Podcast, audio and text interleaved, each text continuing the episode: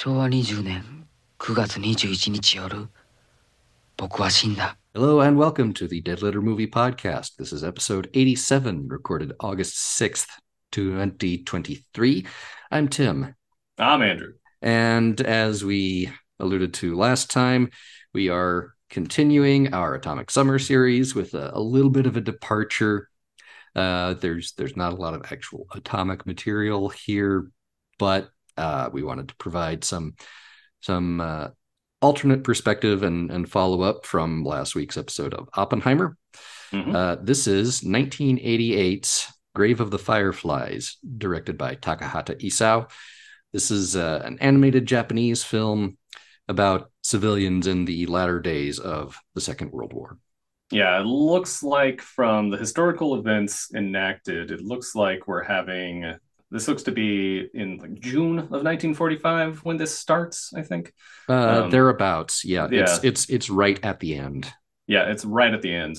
And what I what this kind of gives a good visual for is there's a scene in in Oppenheimer where they're talking about where Japan is before they're going to drop the bomb and like what kind of situation Japan is in and how one of the I, I don't remember if it's a general or not, but one of the war guys, one of the military folks was like, I think we could get this done you know relatively soon without having to drop this. And this kind of shows why he was thinking that. So Mhm. yep. So this is the the story of a brother and sister who are orphaned after a firebombing um, they live in kobe and they are on their own for this for most of this movie they live with an aunt for a time but then eventually get sick of their aunt's shenanigans uh, the aunt doesn't treat them particularly well and so they go and live in I don't know. When I, in my notes, I just said, "All right, we're gonna live in a cave." It's not really a cave, but Yeah, it, Yeah. it was a it's it's a like a like a bomb shelter, but nobody was was using that had been Mhm. dug previously, kind of out in the middle of nowhere. Right. And this is based off of a 1967 short story. Um, it's also semi autobiographical. Um, Isao uh, had also grown up at this time as well. The director, he had also had an experience with a fire fire bombing where he was separated from his family. Um, he was able to get back with them, but so he was able to draw on a lot of that when they were making the film. And so this is giving a very different perspective than what we usually get when we're talking about World War II out here in the States. Um, we don't have a lot of media covering the Pacific Theater so much. Um, the and, and even even in our combat movies, I think really all I can remember is like uh, the Thin Red Line and uh, Letters to Iwo Jima, Flags of Our Fathers, like those. yeah, those there there are a few. Uh, there was a there's a mini series called The Pacific. Um, Yeah. There have been a couple of film adaptations of the Battle of Midway. Yeah, the Pacific was a Ken Burns thing, right? I believe that's correct. Yeah. I can't recall. Yeah, I mean there is a Bataan movie um that you can watch, but uh I don't know if it's good, but it exists. Um same theater, different conflict, but um or same you know what I'm trying to say here. Um Yeah, but um yeah. yeah. And yeah, so the you know, one like Tim was saying, we wanted to kind of look at this from a different perspective, and I also wanted us to look at this from a you know non kaiju way of looking at the Japanese processing of the end of the war for them as well. So mostly for us out here in America, we when we think about this, we generally think about you know Gojira um, or any number of Godzilla movies you want to think of, Mhm. and and that is like apt. I mean, like that's not a bad thing for us to consider, but especially when it comes to artistically processing having gone through such a terrible you know outcome. But at the same time this is a much more human story. We're getting a more realistic point of this. And it's interesting that this is an animated feature when this could have been like this could have been live action. But however Yeah. putting it in putting it in animation gives it uh, it gives it something extra. It almost it's interesting because like being able to put that artistic flourish on it makes it kind of more heart wrenching. Maybe I don't know. What I, you- I no, I I think you're right about that. I think it being animated makes it more approachable, more accessible Mhm. to yeah, a wider audience. Uh, like you said, this this was based on a on a story that was you know published in print. Um, there apparently have been two other live action adaptations of the same story Yep. since but yeah, this this is a little different uh, because it is animated uh, in and in Japanese culture. They tell a lot of stories in in animation, as as we've mentioned here on the show before. Mhm. Uh, this this is just you know it's it's a it's a medium. It's not a genre. Yep. It covers covers an awful lot. So this is this is a very small, intimate, very human drama. There's there's not a lot of fantastical. You know, there there are no no kaiju, no no Yeah. you know pocket monsters or or anything of of the sort. no n- none of that um that uh that kind of action uh i don't know like that that kind of that action flourish that a lot of anime have like yeah that's yeah. that's very much not here this in terms of its its framing its its storyboards how how everything is shot for for lack of a better word yeah yeah um is is very much the way one might shoot you know any any live action project that's that's of this nature. It's it's a very small intimate human drama about this this brother and sister. Uh because it is animated it is necessarily a little bit stylized uh-huh. but i i think like i said that makes it a little more approachable and kind of gives it a little bit more weight. We Mhm. we look at it with uh, a little bit more openness than we might otherwise do. And i think we as american audiences and this was more probably more true in 1988 is um we we have a thing where we kind of put we subconsciously i mean this is less of a thing now but i mean like we kind of think of animation as being a thing for kids. And to have yeah. kids be the the main characters of this story in an animated thing and them having to go through this terrible situation it just adds to that It does, and to some degree, this this film is intended for children. To some degree, to some degree it's uh yeah uh, you- generally when it comes to like age things i'm kind of like whatever i mean like know your kid um, yeah. yeah however I, I I agree. However, uh, Yeah. this this particular movie apparently never actually got a theatrical release in North America. I think if it had, if it had gone through the ratings board, this would probably have been a PG thirteen. There's likely um There's- possibly there's well some in disturbing 88 it could have in it. it could have been a pg in 88 in Um, in '88 maybe. Yeah. it- so nowadays i feel like they would have given it a pg-13 for sure Yeah, Um, so this this is not necessarily for the youngest kids. Uh, Yeah. this this is not necessarily for families, but this this is about you know Japanese civilians processing all of this in the wake of you know a lot of horror that they endured at the end of this. right. And the the dvd that i had says three and up. I'm like um no. No, hard no. yeah. Anyway um i mean there's no bad language but it's got some disturbing images that's for sure. You get some some really very disturbing images, Yeah. and and even if it hadn't, it is one of the saddest things I think I have ever ever seen. It is yeah this gets on the list of saddest movies ever made It- often It, it, Like, really does. it and usually makes the top five of whichever list you're looking at deservedly so. So even without disturbing imagery, I would not show this to anyone, you know, if you know, for for me, probably younger than about maybe 10. yeah 10, 10 well and i think a lot of that is like 10, 10 years old is when you're actually kind of getting a better grasp of things i mean certain Yeah. seven year olds are able to handle that but Yeah. like that kind of understanding of the world. But I don't know. Again, know your kid. I don't know. Like it's sort of one of those things where like nowadays we would make a PG thirteen, but it's kind of like on this cusp. So yeah. It's it's in it's in sort of a weird gray area. Yeah, and and that's and that's because like you know it's made in Japan. They have a whole different system out there, and so Yeah. they Yeah. they do things differently. Um, which you know, and that's true about any movie made outside of America. Like will have its own different parameters that it's thinking of. Like British movies have like a they have a 15 rating, and so like Yeah. things Yeah. get adjusted accordingly. Um, anyway, so so this is a, a smidge context. I don't have a whole bunch here. Um, so this is the this is an early film for um, Studio Ghibli. So this is after Castle in the Sky. Um, this is not a Miyazaki movie. Um, so it has it's one of those things that typically when people think of Studio Ghibli movies, they think of all the the the Miyazaki oeuvre. So you know, like My Neighbor Totoro and um, uh, Spirit Away. There we go. like you know the big ones. Yeah. yeah. So a lot of people kind of think of that, and so this is I uh, I'm reticent to say this is the most popular one not directed by him, but it I don't know it, it may very well be. but um, it's it's yeah. up the list for sure. It's up the list. So this is the movie that came out before uh, Kiki's Delivery Service. So that kind of gives you an idea of where we are in in the, in the span of things. And so in Japan, this was released as a double feature with My Neighbor Totoro, which is an interesting pairing. I both movies deal with kids going through a particularly bad event. Um, I will say that the kids in Grave of the Fireflies are going through a particularly worse event. Um, not that you know pain isn't pain, but they uh, the kids in My Neighbor Totoro do not seem to be in a war. Although it's kind of hard to ascertain what time frame that Yeah. My Neighbor Totoro takes place in.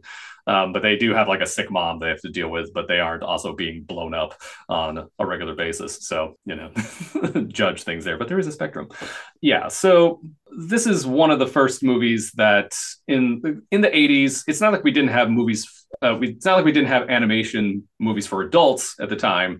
It's this was one of the first movies that really started to get pick, uh, picking up the general consciousness of maybe animation isn't just for kids or is a unique art form that needs to be respected for for what it is. Now we've had this for a long time. Ralph Bakshi had been kind of trying to do that in the states for a while yeah, and didn't and and you know although people like you know people like movies that he made it's like it doesn't really hit like it does later and yeah, yeah. I mean, Bakshi had a you know kind of a particular style and and things he was was covering. It's like okay, this isn't for kids, but it was not in the same vein, the same tone as this is.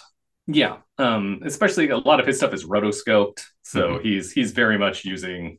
I mean, not everything, but I mean, he's very much using actual human movement that he's working on, and so there's uh, the there's a different it's a different kind of artistic flourish than what we're getting here, and you know, and that's the difference between American animation and Japanese animation. But I mean, like, there's there's a lot of things there, and so Roger Ebert was one of the first people to really champion this movie. I mean, he also really championed. Um, Totoro when it came out as well. And so you can find an interview with him that's on the DVD. That's also, you can find it on YouTube. You can hear him talk about how important he found this and how it was such a different situation for him. And he he talks about how he found the way that other nations treated the war very differently. Um, he brings up that um, apparently, depending on the on the release that you watch, um, that it's just kind of the enemy. It's never specifically the United States or or anyone else.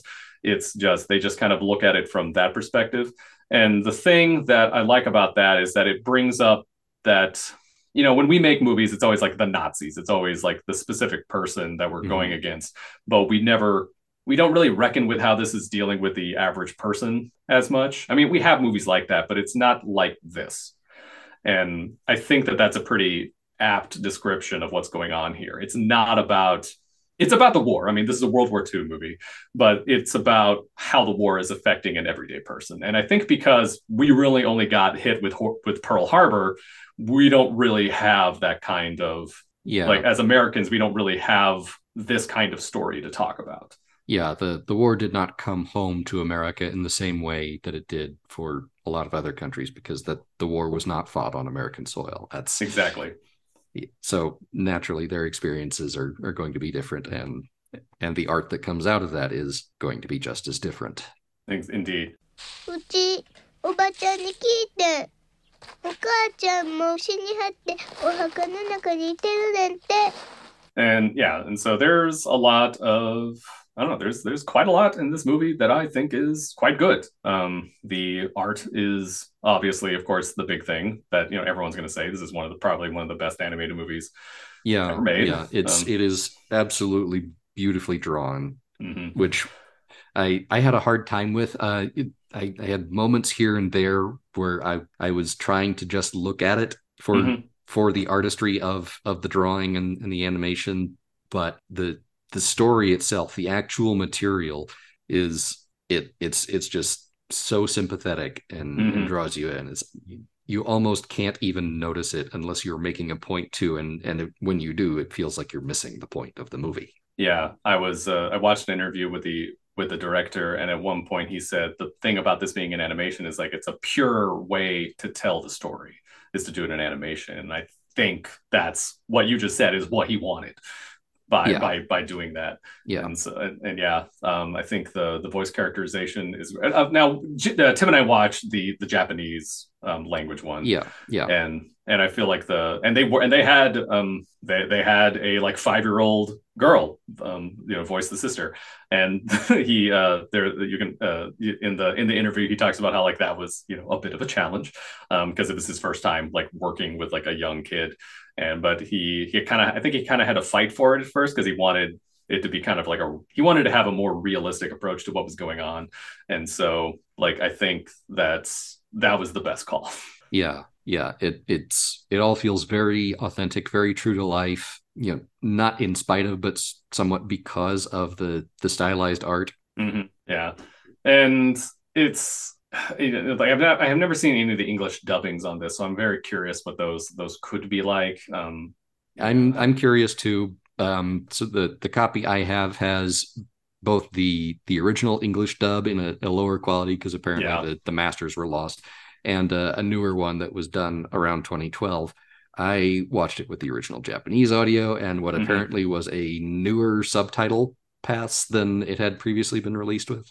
Mhm. Yeah, they'll they'll often you know up, update translations or you know Yeah, you know try to update maybe not the right word, but in a sense kind of update.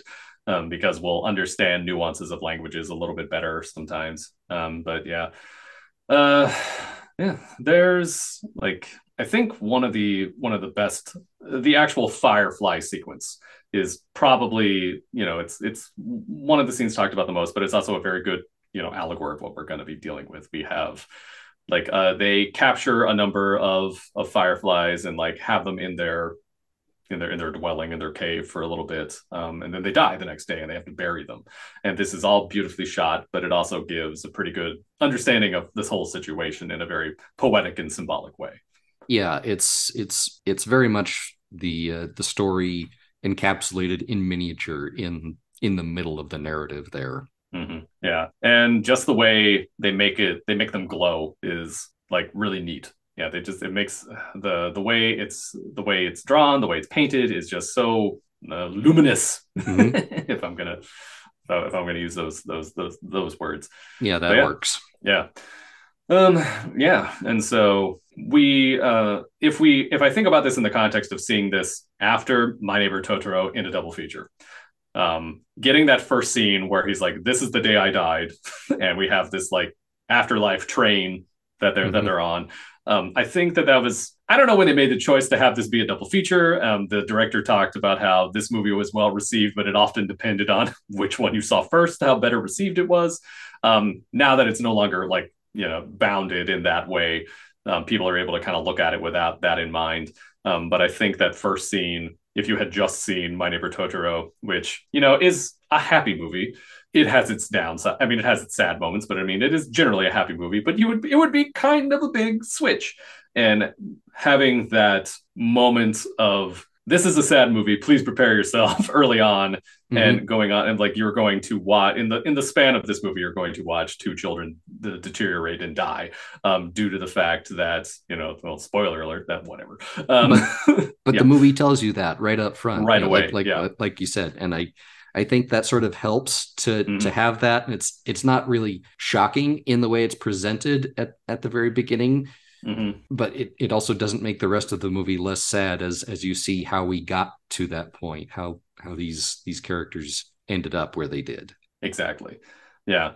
And uh, yeah like so like i don't know i have things that pretty much mostly work for me. Um i i don't think i have anything that doesn't work for me in this movie. It's all like it's it's well made. It's got great music to go with it. The art is fantastic. Their acting is fantastic. The way they tell the story is like in, a, in the best way to tell the story. I'm very curious what the live action versions are like. Maybe they're you know maybe they're more disturbing because you know you're seeing like actual people but like i Well, think yeah. that whole that purity of telling it this way is would be something that's lost. And so i'm kind of curious what that looks like. Yeah. So according to ye old wikipedia oh wiki. um as as i mentioned there have been two live action adaptations of this since Mhm. One was a, a television project, it was, Mhm. sort of a mini series and explores the story from the perspective of the uh, the two central children's cousin Oh, okay. and uh, and and goes a little more into the character of the aunt and how Mhm. she got to where she is. In in this version of the story, I I have not you know read the the original short, and I haven't seen these other adaptations. Mm. You know, she's yeah, a little bit sympathetic at the beginning, but still kind of uh, cold and and stoic and standoffish, and and that deteriorates as as it goes on. Apparently, the uh, this this television version explores a little more how she got there, Mhm. why she is where she is at that point. And I feel like maybe there's there's some more story to tell there. I don't know if it's in the original text or not Yeah, I don't know either. but yeah, I, I felt like there's there's something more to this character. She's she's got to be more complex than that because there's there's this moment where it's it's basically a heel turn for her, and that was that was shocking uh, for for us the audience, but you know also for for the central characters these these two children as well. So Mhm. yeah, that was that was very much as intended. I think it would be interesting to see you know that that little bit more of of the aunt's humanity Mhm. but I don't think it's necessary for this version of the story. I think this does exactly what it wants to do and Mhm. does it very well. Right. And you know, in a war context, it's it's kind of hard to figure out what's the most ethical thing to do sometimes. Yeah, Yeah. yeah. Um.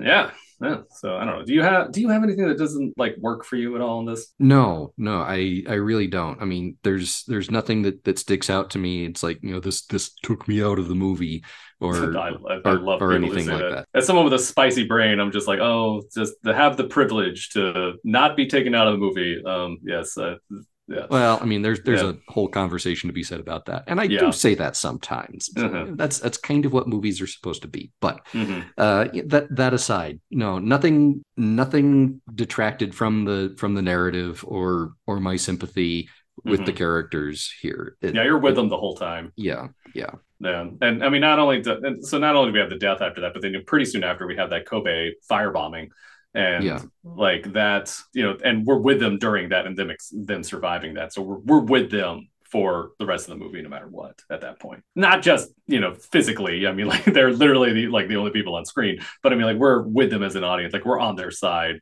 from the get go. yeah. Uh, the the the one thing I will say, and this this is not a not exactly a criticism, more an observation. Mhm. um, is the the difference in perspective from uh, from a standpoint of time. This Hmm, is okay. uh, be, be, because we start off and and we okay this this is sort of where the story ends, Mhm. and we're telling you up front. Most of the movie is told in a sort of flashback, Mhm. but we do have a few moments here and there where we see sort of the the perspective of of these children's spirits looking back on that Mhm. As Yeah. a sort of a, a frame for that flashback. Right. Uh, I I found that interesting. I didn't find it distracting Mhm. exactly, but it it did sort of catch my attention. Mhm. yeah. So, what do we think of? Is, so let, let's talk the big themes of this. And Hmm. so the this doesn't have the atomic element as straightforward here. Um, it instead shows the kind of situations Japan was in when we decided to drop the bombs. And there's a lot of reasons behind this. Um, I'm not going to go into the ethical things of that. Um, Yeah, that's that's a, a bigger conversation. We're not going to solve it here. I- E, exactly. Um, I I will fall on the whole like "Hmm, maybe we didn't need to. Um, I will fall on that end of things, but um, like I you know like I said in the previous one, you know Truman wanted unconditional surrender. Pissed off about Pearl Harbor. Can't Yeah. say I blame. Yeah. And like the when you see the situation, like and we as Americans didn't know that this was what Japan was in. Like we didn't know that this we had our fire bombings had like we had we had done more destruction with our fire bombings than we within the atomic blast did. Yeah, and And- and and yeah. even prior to that, Yeah, exactly. this you know from from this perspective, this this was already a nation of people in in very very sad shape. hmm Yeah, and it's because you know someone, someone on our side. I could give you an actual name if I had written it down, but someone was like, "We need to, if we cripple them economically, like that will, you know, be able to get them to, you know, go to to surrender sooner." And, and they were not wrong. Yeah, But yeah, but you know, because of that, we get this much more widespread suffering. And us as Americans, who've never really had to deal with war on this level, have a hard time comprehending that kind of suffering. And so, like, that's the thing that you know, Ebert talked about. You know, going back to you know, going back to him, like he said, famously said that movies are you know empathy machines, and this is probably one of the most efficient empathy machines I can think of. Yeah, I, I think it's very effective on Mhm. on that point. Yeah. And so, like, when I think about the general themes of, of this, is like we see just like the, it's just how bad war is for the everyday person, and not just like the everyday person that has to just go out and live their life, um, but like what it does to children. And there isn't too many stories like this. And I mean, for a lot of that, it's like, you know, I feel like a lot of things accidentally go the way of, I don't know, they go into like a, a bittersweet world that, I don't know, kind of like lessens the impact on like this movie. Um, Yeah, this this even know- movie does yeah. not pull its punches at all. Yeah. Uh, There And- there are there are moments of of sweetness, but I Mhm. mean they're they're few and far between, and and you can tell it's it's such a small thing in the middle of everything else that's going on, and and you feel the characters feeling that. Right. Well, and going back like literal sweetness, I mean, they have this candy tin Mhm. that um throughout that we keep going back to. And as there is less and less candy in that, we're kind of like as someone who like looks at these things, like especially because I just had this thing about how if we did if we made an American version of this, not necessarily the story, but I mean if we made an American child based Mhm. story about war, like we would add some extra sweetness to it. You know, we would try to make it a little bit more palpable, easy to go through. But as this this movie, like as the the sweetness of this kind of decreases along with that candy tin. And I think that that and like at one point they pour water in it to be able to get you know the last of it out. Yeah, And I and I you can't help but feel like that that's gotta be it gotta mean something extra here. yeah, yeah. Have to agree. So I I I want to say the the thing that this called to mind Mhm. more than anything else was the uh, the opening statement in front of All Quiet on the Western Front. Not so much yeah. the, the most recent film adaptation, but Right. Yeah. previous adaptations and the uh, the original book itself, Mhm. where this is not intended as either an accusation or a confession. It's it's just about these people who were destroyed by the war Mhm. and I I feel like this hits even harder because you know these these aren't you know soldiers in the trenches or it's you know Mhm. they you know whether they were drafted or or signed up voluntarily or what have you are, are willing participants in the war it's like these are children who had nothing to do with the decisions Mhm. or or the fighting or the conflict at all and and how they are affected by it Right. And and and, and the uh, the All Quiet on the Western Front thing is actually like a pretty a pretty good way of looking at it. Although it is a there's always this thing about like war stories. Like when we when people think of war stories, they tend to think of combat movies. Like All Quiet on the Western Front is is you know it's a combat story, but it's also very much looking at the individual in this in that case a soldier and what the war did did to him. And this movie does a pretty good job of showing the effects of war on an everyday person and how that can ravage and destroy a regular person that has nothing to do with anything, like you just said. Like they have no involvement in this at all. Mhm. They're just living their lives, being kids. And I kind of wish we had more stories like this, like just to like kind of put it out there on what we do to each other when we're warring over stuff. And you know, the, I'm not gonna like, and you know, it's not like there aren't just wars or anything like that. I'm not gonna, you know, I'm not gonna say that. But I mean, at the same time, like I don't know. I feel like the price of things isn't always considered.